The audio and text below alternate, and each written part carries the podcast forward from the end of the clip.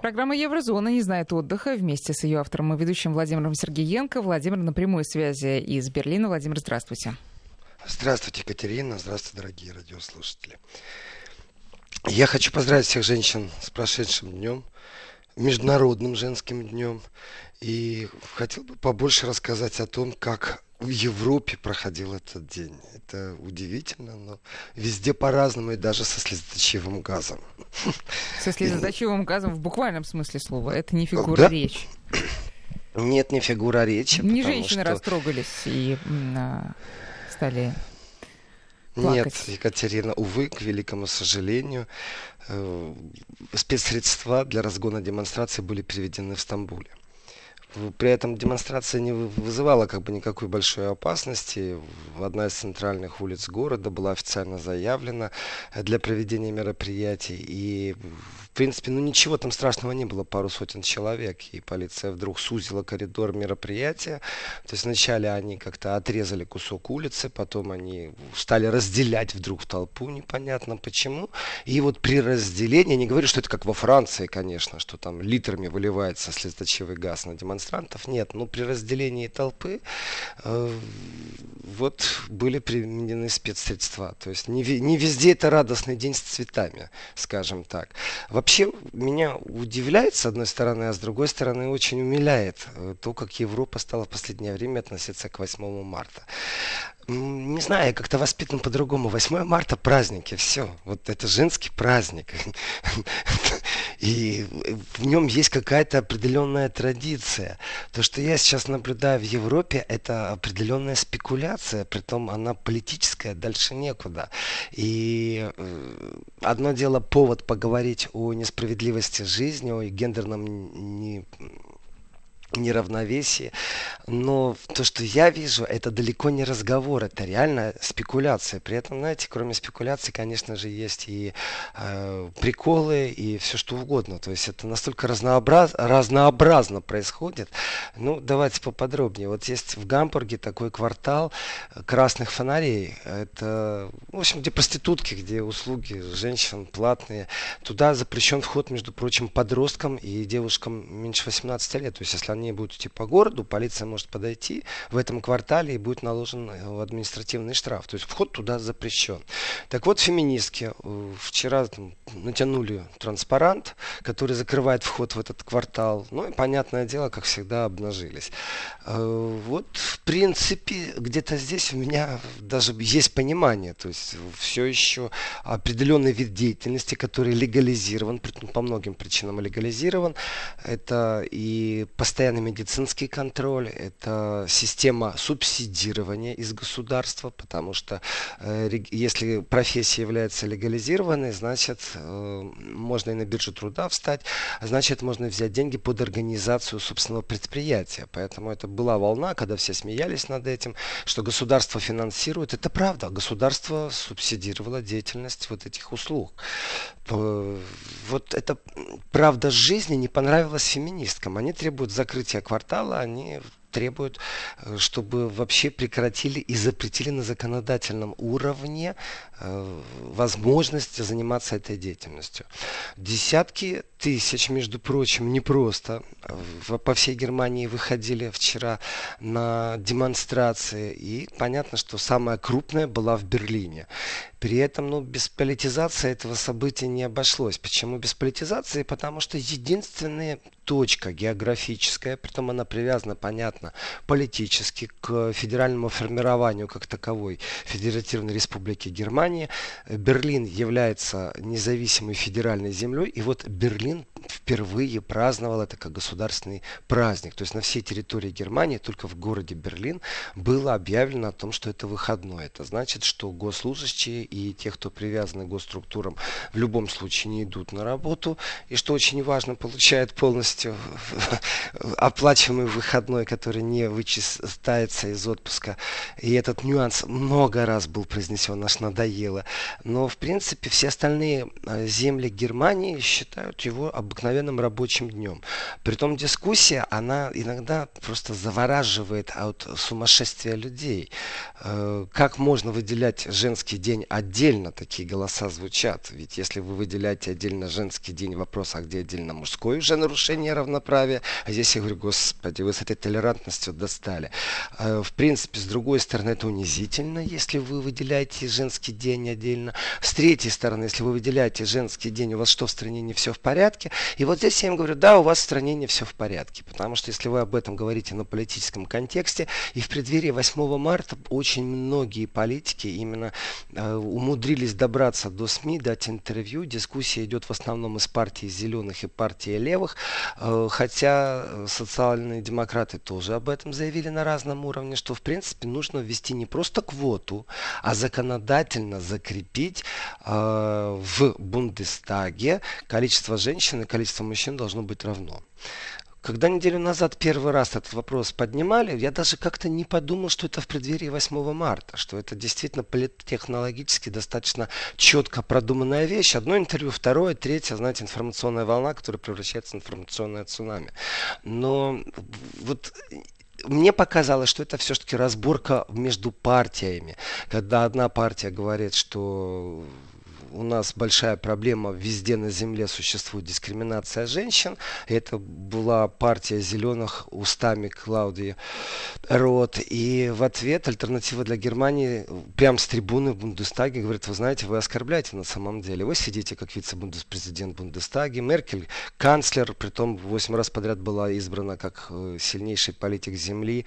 И вы говорите о том, что везде. Нет, не везде. Вы вскрываете, вы говорите неправду. В основном в мусульманских странах дискриминация происходит, на что Клаудия Рот, то есть вице-президент Бундестага, начала перебивать выступающего. То есть произошла реально перепалка между э, политическими силами. И все это было в преддверии.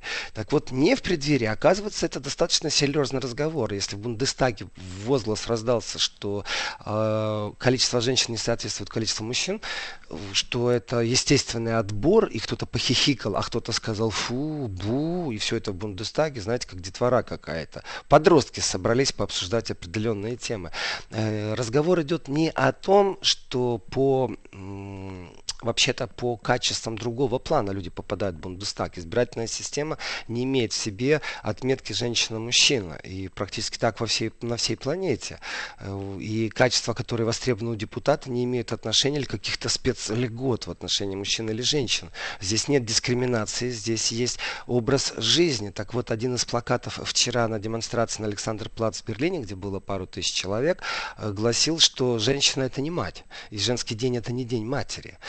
Ну, не знаю, может, радиослушатели тоже будут высказывать свое мнение по поводу того, что женщина не мать, и женский день не день матери, потому что, мне кажется, заносят феминистские движения совсем не туда, куда они должны. Гордитесь некоторыми вещами, в конце концов.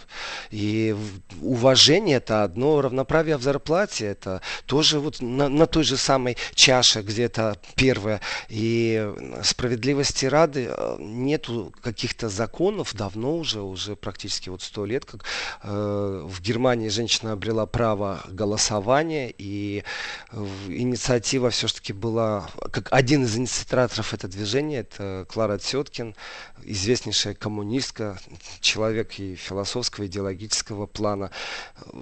Вот в те времена как бы все понятно было. Сегодня, когда пробуют провести черту и разницу феминистские и политические движения, что женщина это не мать, у меня это вызывает определенную определенное удивление. Вот у меня лично. Может, со мной кто-то не согласен. Я с удовольствием услышать хотел бы другую точку зрения. Потому что э, поддержка государства и разговоры о том, что на период э, материнства, когда ребенок маленький, беременности, что женщина должна иметь гарантированное рабочее место, не имеет никакого отношения к тому, что женщина это не мать. Вообще этот разговор вносить за рамки. Конечно, дискуссия была очень жаркая, притом она переместилась потом в СМИ. Э, в данном случае часто рассказываю, как оно кулуарно и как оно в пивняках, потому что пивняк это традиционно все-таки немецкое место политических дискуссий, где выносятся потом в СМИ цитаты всех политических деятелей. Именно просто так принято в шатре, где пьется пиво, стоят камеры, журналисты, все это подлавливается. Но в данном случае конкретно дискуссия не пошла ни в пивнике, ни кулуарно. Она достаточно громка э, по СМИ э, вот насчет того, что нужно ввести квоту и обязательно гарантированный закон о том, что мужчин и женщин в Бундестаге должно быть поровну. Здесь, в принципе, у меня такой честный вопрос к немецким депутатам, что с третьим полом, что с четвертым, потому что в их игре стали, с толерантностью, в принципе, через некоторое время точно так же кто-то начнет требовать такие же права.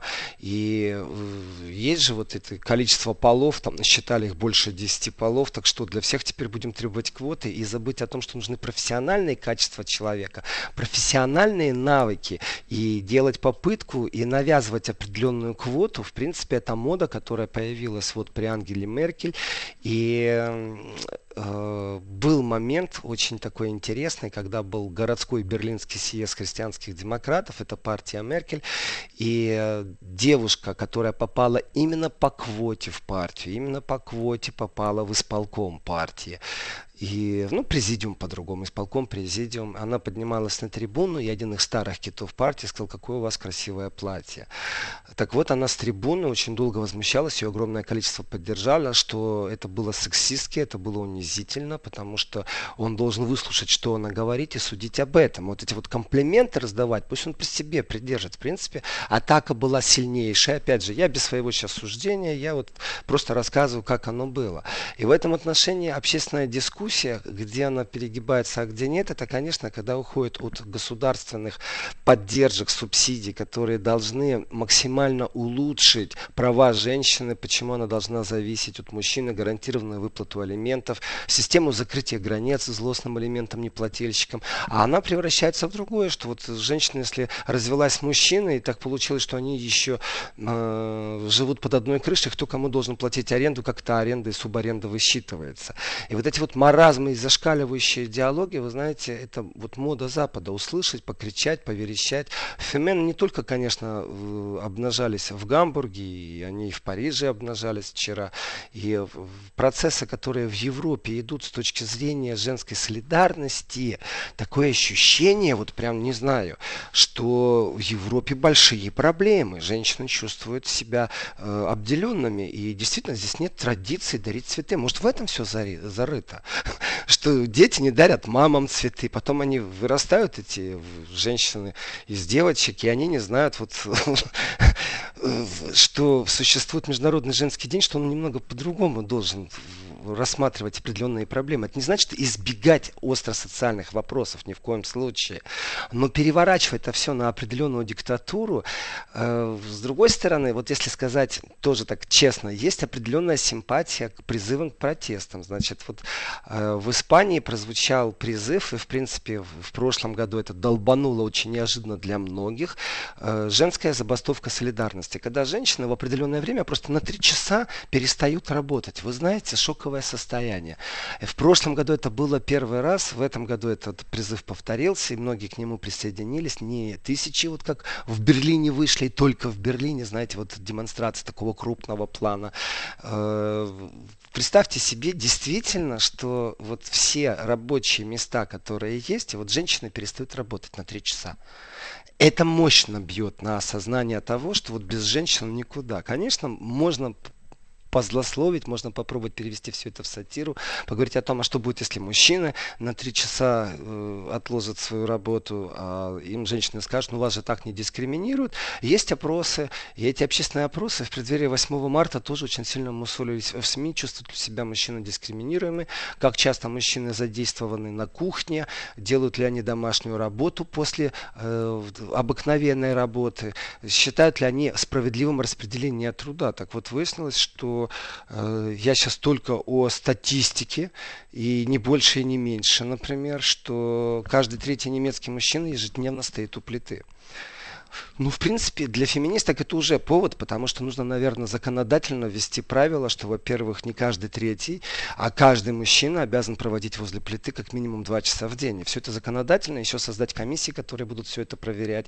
И если мужчина будет нарушать, то как минимум общественное порицание, вывешивать на доску какого-нибудь общественного недоумения в интернете или что-то в таком духе, ну, чтобы зашкаливало. Ну, статистика весь шикарна, а ерничать я не могу себе в данном случае отказать. И статистика говорит, что кроме того, что мужчина, каждый третий мужчина стоит у плиты, оказывается, существует большая разница о том, что делают женщины, что делают мужчины возле плиты. Оказывается, мужчины любители экспериментировать и при этом подходят к этому делу абсолютно безалаберно. Ну вот, что попалось, то тем и экспериментируют. Женщины все-таки профессионально выкапывают э, рецепты, записывают, ищут в интернете. И как-то к этому подходу у них есть э, свое видение, очень отличное от мужчин. В опросе приняло больше тысячи человек, организация YouGov занимается изучением общественного мнения. И вот здесь вот гендерная специфика говорит о том, что э, есть же немки, которые вообще никогда не готовят. Вот вообще никогда не готовят. Их аж целый один процент. А вот пятьдесят восемь процентов жительниц Германии, это практически, ну давайте так, каждая вторая, чуть-чуть больше, ну на каплю больше, минимум пять раз в неделю выступает в роли домашнего повара. Повод ли это, чтобы в Бундестаге тоже на законодательной основе что-то закрепили? Я не знаю, но от них ожидать можно уже всего что угодно. И здесь я бы сказал, среди многих движений, среди многих акцентов, на которые уделялось внимание, разговор идет, например, о понятии такси для женщин. Это определенная вещь, э, исходит как инициатива от муниципальных властей. Э, в принципе, вызывает... Я вначале подумал, что это э, женское такси, это когда водитель женщина. Нет, это чуть-чуть не так. Это когда водитель с именем и фамилием четко зарегистрирован, то есть известно, какой водитель будет вести, плюс его услуги э, входят не просто подъехать и забрать, он может забрать от двери и довести до двери. В принципе, кроме этого, есть еще другая вещь. Дело в том, что э, женское такси получает государственную субсидию. Это в некоторых городах именно как муниципальная инициатива. Э, есть города, в которых, например, фиксированная цена после десяти вечера до шести утра по заранее приобретенному талону женского такси. Э, любая поездка в границах города стоит просто семь евро. Все остальное доплачивает э, город, ну то есть государство. Для чего это сделано? Для того, чтобы женщина не пробовала ехать на велосипеде, не пробовала ехать сама на общественном транспорте, ночном автобусе или ночном трамвае, для того, чтобы не шла пешком. В принципе, сервис направлен на тех, кто ночью выходит из бара, из клуба, из дискотеки. Вот для кого в первую очередь.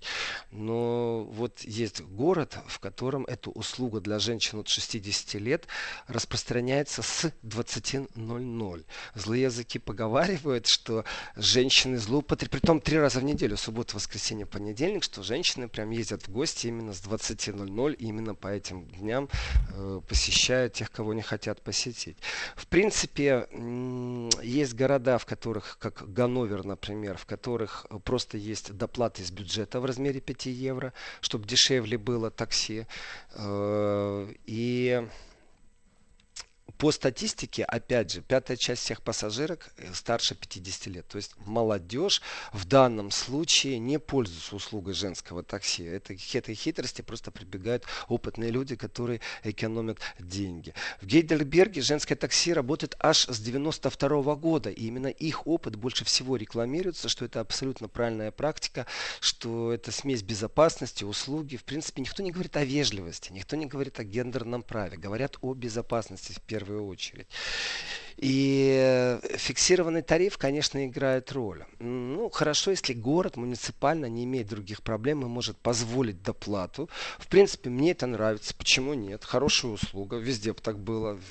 и для мужчин тоже, почему нет? Вышел подвыпивший ночной из клуба, и у тебя город доплачивает доставку, чтобы с тобой не произошло никаких приключений. И нужно такой вот, как ФЕМЕН, такое же альтернативное мужское движение создать, наверное, которые будут требовать от городских властей субсидий и на мужские такие такси. В принципе, почему нет? Ну, если уж говорить о гендерном праве, то один из плакатов на Александерплац вчера говорил, что нужно заканчивать патриархальную систему.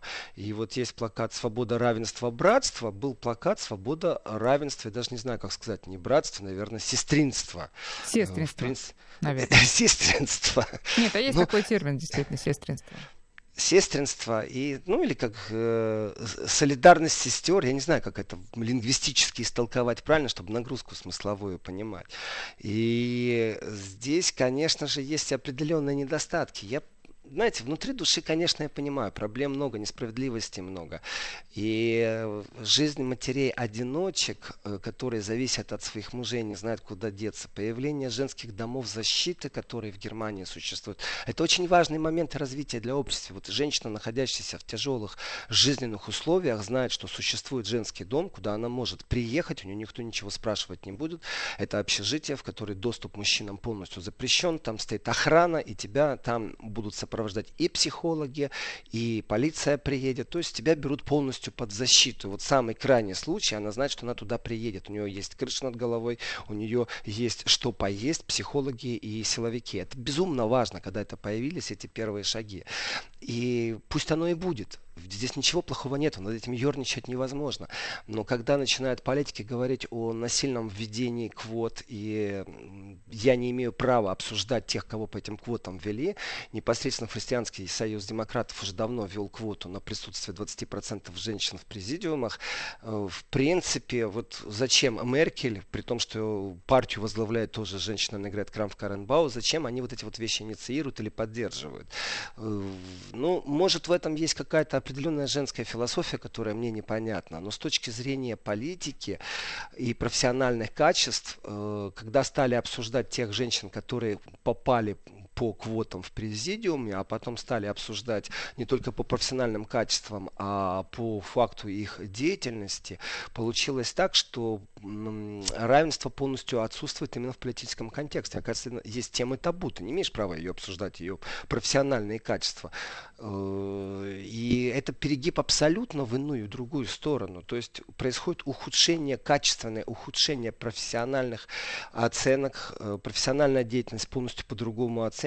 Главное, что ты по квоте попал. И вот одна из женщин давала откровение. Ну, знаете, есть такое классическое мнение, пусть на меня сейчас не обижается, женщина-блондинка, которая воспета в анекдотах, в комедиях. Вот классическая блондинка рассказывала, какие все дураки, какие все лохи, как она легко прошла в президиум, как она легко стала политикой. И вообще у нее образование неоконченное среднее. И она просто высмеивала всю эту систему. Так что вы думаете? Ее критиковать тоже было дурным тоном. Общественное порицание. Конечно, Конечно, эти перегибы в рамках восьмого марта высвечиваются, э, но внутри общества вот такого сильного запроса на перекос нету. И здесь я, конечно, солидарен э, с тем депутатом Бундестага, который говорит, почему вы скрываете правду? Ведь есть на планете точки, где действительно нужна женщине помощь совсем другого иного толка. Зачем вы устраиваете какой-то цирк-шапито здесь в Европе, как будто у вас действительно разница в зарплатах и существует доказательство того, что женщина и мужчина, делая одинаковую работу, дискриминируются работодателем и получают разные зарплаты. Если это так, то действительно надо бороться, и мы будем помогать с этим бороться, но делать акцент, что есть домашнее насилие только здесь и в Европе оно особо сильно, это, мол, неправда, на что женщины прям с трибуны отвечают, что они не понимают, о чем они говорят. Вот эти разговоры, они для меня всегда были, есть и будут. Почему нет? Но превращать их в политическое шоу восьмого марта, конечно, тот день, когда нужно акцентировать внимание на проблемах. Но именно вот в политшоу превращать и начать диктовать условия. Дело не в том, что я как мужчина сейчас чувствую себя там обиженным. Да? Почему нету квот для мужчин? Так сложилось исторически, что те разговоры, которые происходят на эту тему в Европе, они вот ассоциируются с эрой Меркель больше всего. всего. Именно при ней появилась политическая доктрина, в которой э, просто существует обязаловка. И введение женщин, например, в совет директоров крупных концернов именно по квотам, это тоже веяние. То есть не профессиональные качества, а вот обязаны вести э, Владимир, женщину. Сейчас давайте я вас прерву. Все-таки мы сделаем перерыв давайте. на новости, а потом вернемся. Еврозона. одиннадцать часов и тридцать пять минут. Московское время. Продолжается программа «Еврозона» с Владимиром Сергеенко. Сегодня тема у нас восьмое марта. То, как в Германии празднуют, и, и, точнее, не празднуют, правильно сказать, этот день. Подходят, Владимир, подходят. Подходят. Этому... Вот у меня такой к вам все-таки вопрос. Если, вот представьте себе ситуацию, теоретически она же возможна, что в Бундестаге подавляющее большинство, девяносто пять процентов, это женщины. Вот каково бы вам жилось, Владимир? Не запросили ли бы вы закона, который позволял бы, ну, хотя бы половину на половину? Вы меня поймали, Екатерина. Вы меня абсолютно поймали. Да не собиралась даже. Нет, вы меня поймали. Если бы девяносто пять процентов женщин, вы знаете, у меня нет чувства неполноценности, поэтому чувствовал я себя комфортно. Я был на таких, скажем, посидушках, достаточно на закрытом мероприятии. В городе Берлине существует общество защиты женщин, и раз в год туда тоже вход мужчинам запрещен. Они делают открытые двери, когда разрешено приходить с детьми и с мужчинами, то есть с друзьями, с мужьями, с родственниками, с кем угодно.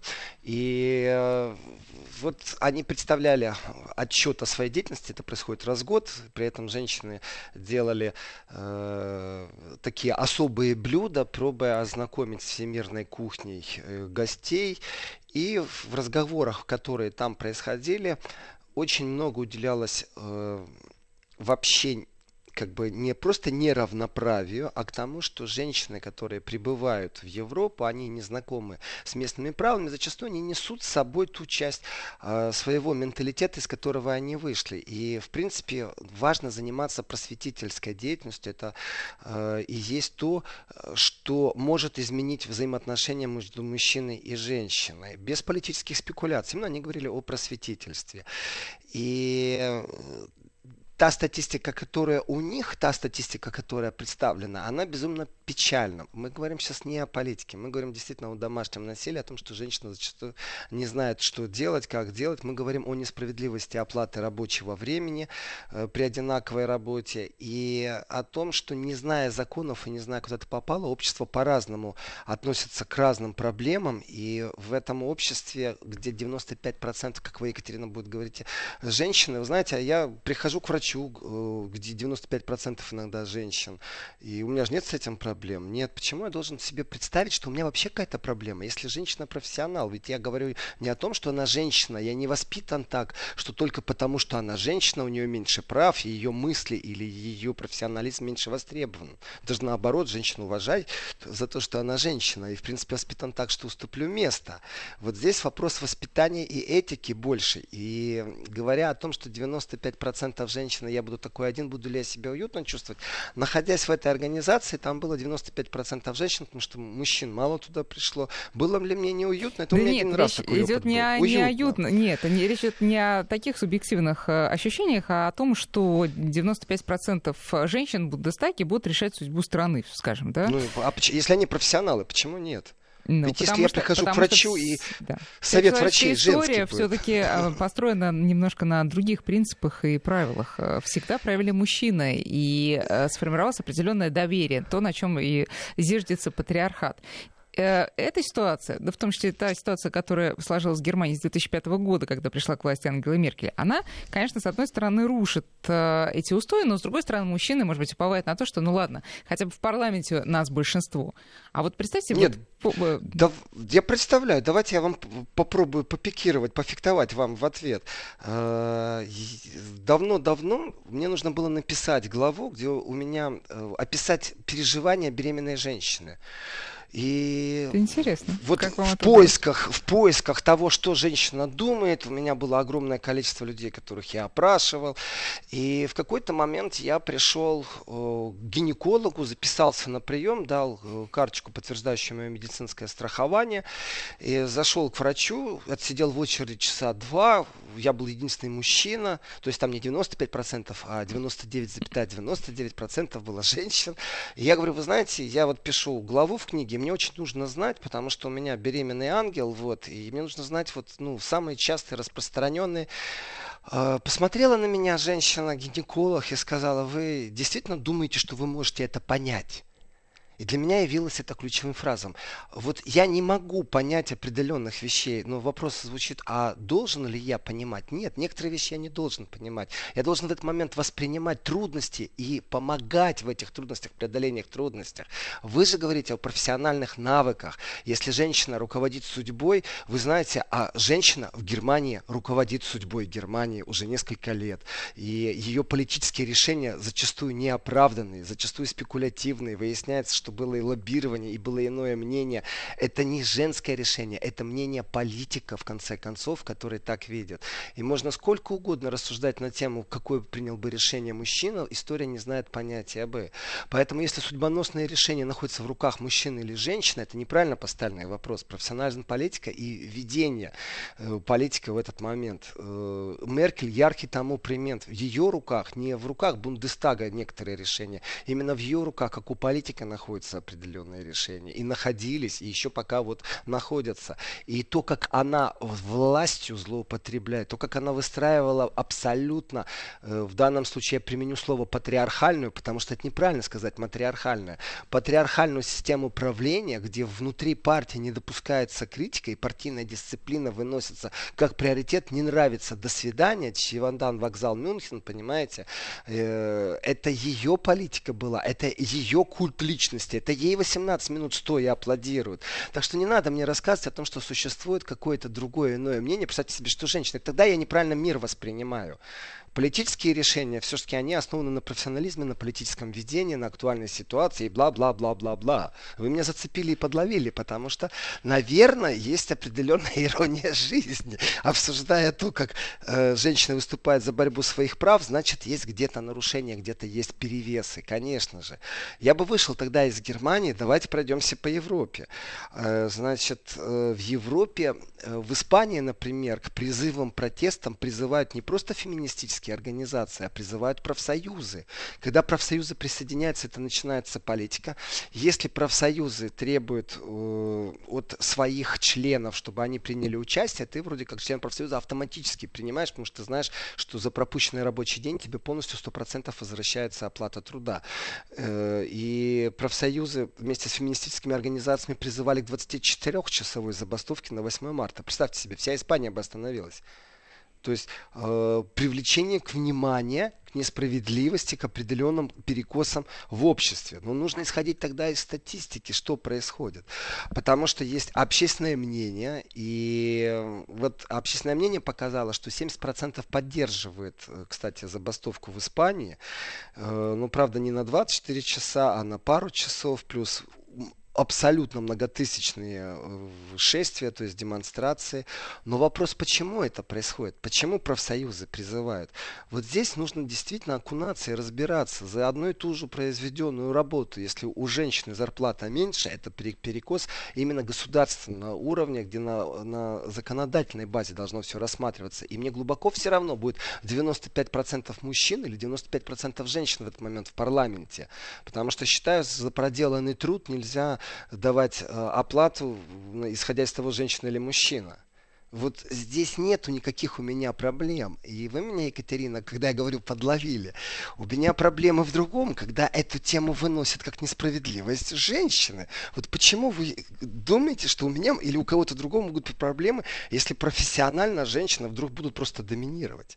Ну просто, ну, просто вы, как и большинство мужчин, не находились никогда в такой ситуации, понимаете? Поэтому мы рассуждаем очень гипотетически. Почему не находился? Я находился. Ну, и не раз я наход...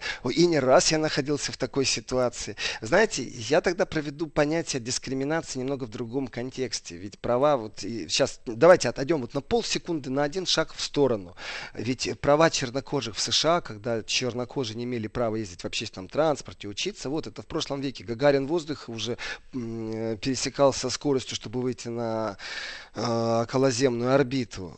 Кстати, если я правильно понимаю, девятого марта день рождения Гагарина. Да, сегодня да? день рождения, да. Вот. А у них разборки были по поводу того, что негр зашел в общественный транспорт, в автобус. Дискриминация, она сама по себе отвратительна. И вот сейчас мы делаем маленькую паузу. Вести ФМ. Да, Владимир. И вот здесь э, в дискриминации, в любом ее виде, это всегда отвратительные процессы в обществе. Нужно как-то вот бороться с этим.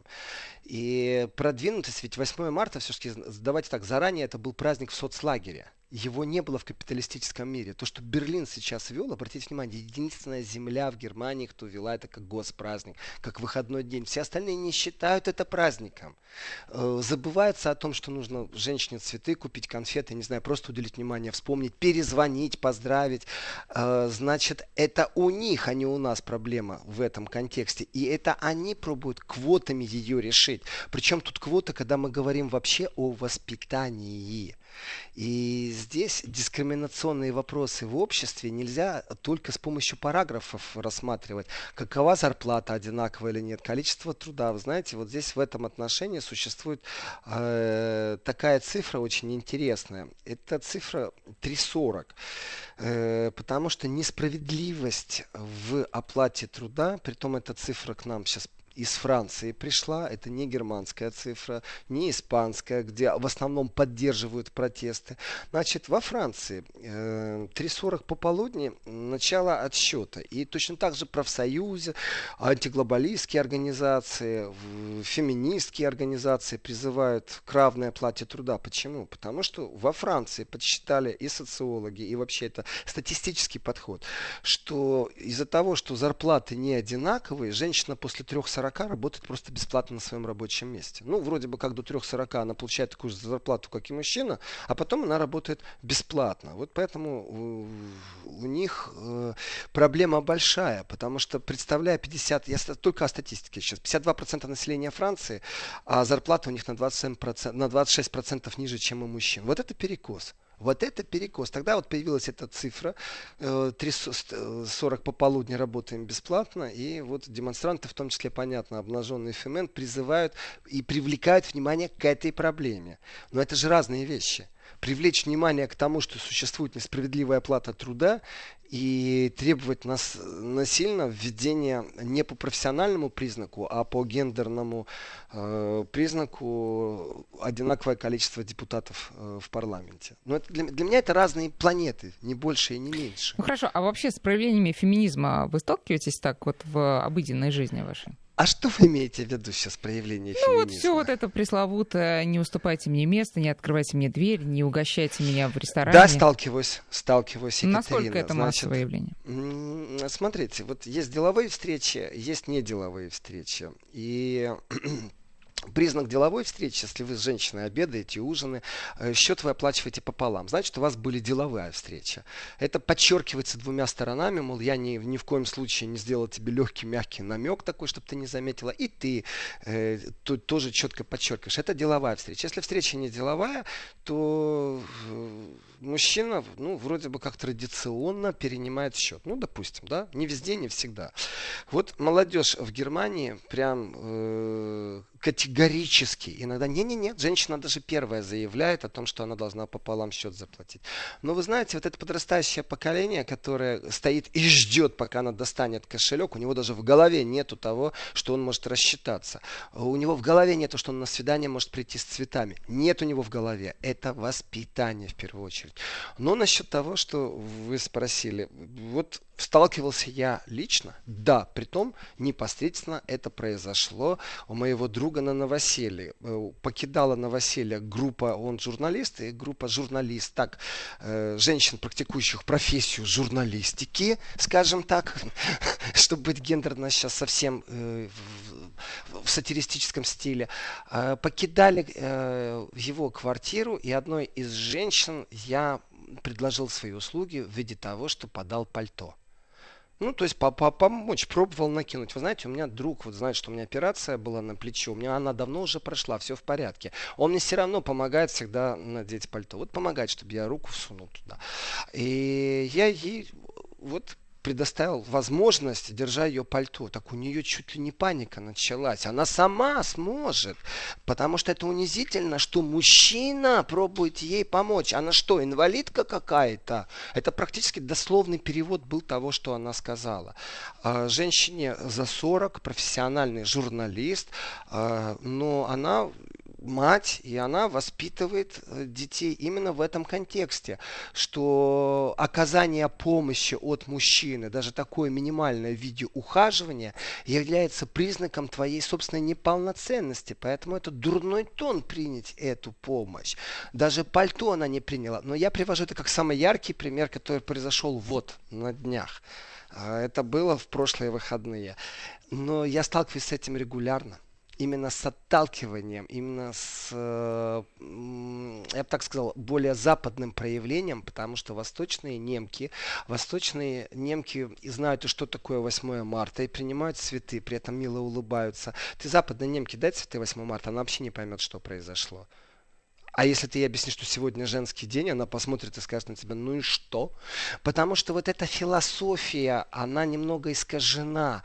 Она не сводится к тому, что это уважение к женщине, проявление симпатии, или просто обыкновенно встань и уступи место. А что тем самым, и вот здесь вот для меня очень сильный перекос, это, знаете, какая-то муха у них в голове, таракан какой-то у них в голове. О том, что как только она приняла помощь, тем самым я демонстрирую свое верховенство как мужчины, что я лучше, круче, умней. И если в Испании говорят о том, что нужно выходить немного из патриархальной системы суда, то я скажу так, вот здесь, вы знаете, опять встречается понятие законодательства. Есть комиссии, есть специальные подкомиссии, где присутствие женщины просто обязательно. Элементарная вещь, вот начнем с прохождения системы безопасности в аэропорту. Меня обыскивают и мужчина, и женщина. Могу ли я потребовать, чтобы меня только обыскивал мужчина? Смешно вам?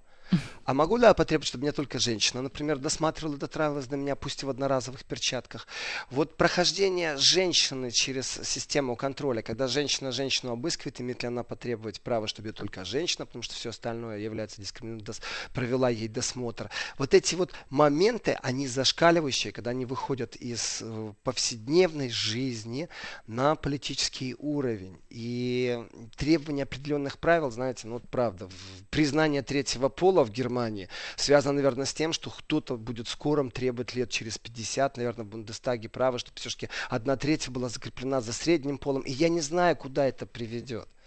Потому что забывают о именно профессиональных навыках. И да, Екатерина, я был в больнице, когда совет врачей выносил свой приговор, и там не было ни одного мужчины. И у меня не было с этим никаких проблем, потому что это профессиональные навыки. Так что вы меня подловили на том, что мужчина или не мужчина, и я вам скажу честно, мне все равно. И пусть меня феминистки э, обвиняют в том, что я против равноправия и не требую пятьдесят процентов для мужчин в Бундестаге. Я не требую сопредседательства у канцлера Германии, если честно, чтобы это был мужчина и женщина. Как, например, в партии левых у них два сопредседателя. Сара Вагенкнех возглавляет фракцию и Барч, Дитмар Барч. Знаете, вот эти вот внутренние вещи, заигрывание с псевдотолерантностью на самом деле зачастую просто пересекаются с каким-то ну, неправильным воспитанием. Вот я не могу понять, почему я не могу уступить женщине место в транспорте или э, почему я не могу ей помочь э, надеть пальто. Что это как-то унижает женщину, ну, нужно сказать, в данном случае женщину-человека. Вот, ну, ну, правда, у меня слов нет, я растерян. Ну, ну хорошо, а по поводу там транспорта и вот всех таких дел, и то же истории с журналисткой. Это все-таки, я так понимаю, пока что не в порядке вещей. Раз вы удивились, значит, это достаточно редко. Я, я с этим часто сталкиваюсь, что женщина, притом это вот Западная Германия намного чаще, именно молодежь, я так скажу, не старшее поколение, именно молодежь просто демонстративно отвергает помощь. Я не могу сказать, что это, знаете, такое девяносто девять процентов всех женщин себя так ведут. Нет, я с этим встречаюсь регулярно, это другой вопрос. Я даже такой статистики не вел никогда, чтобы об этом поговорить, но это есть. И я возвращаюсь, опять же, вы знаете, по всей Европе произошли определенные демонстрации, выступления. Это не только в Испании призвали к демонстрации, которая действительно может ударить. Но если все женщины перестают работать даже на три часа, то это бьет по экономике страны и привлекает очень сильно внимание. И в Италии, между прочим, феминистические организации призвали к такой всеобщей феминистической забастовке Non Una Di Meno. И в, в Великобритании, значит, если в этих странах существует сегодня дискриминация, и женщина получает заработную плату меньше за тот же самый проделанный труд, у меня вопрос тогда к правительствам этих стран. Уважаемая, например, Макрон или Меркель, если это имеет место быть, тогда почему вы... Там, как женщина или, например, такой демонстративный феминист, почему тогда вы на законодательном уровне не лоббируете э, интересы той группы, которая обделена? Не женщин и мужчин, а той группы, которая обделена, которая получает меньше заработную плату. И, знаете, и в Венгрии, между прочим, бой барабанов был. И требовали гендерного равенства, и уважения к женщинам. А самое главное еще и уважение к феминистическим движениям. Вот. Да, другое дело проявление нас... сексизма. Вот давайте мы сейчас сделаем все-таки паузу небольшую, послушаем новости, а потом начнется вторая часть сегодняшней Еврозоны.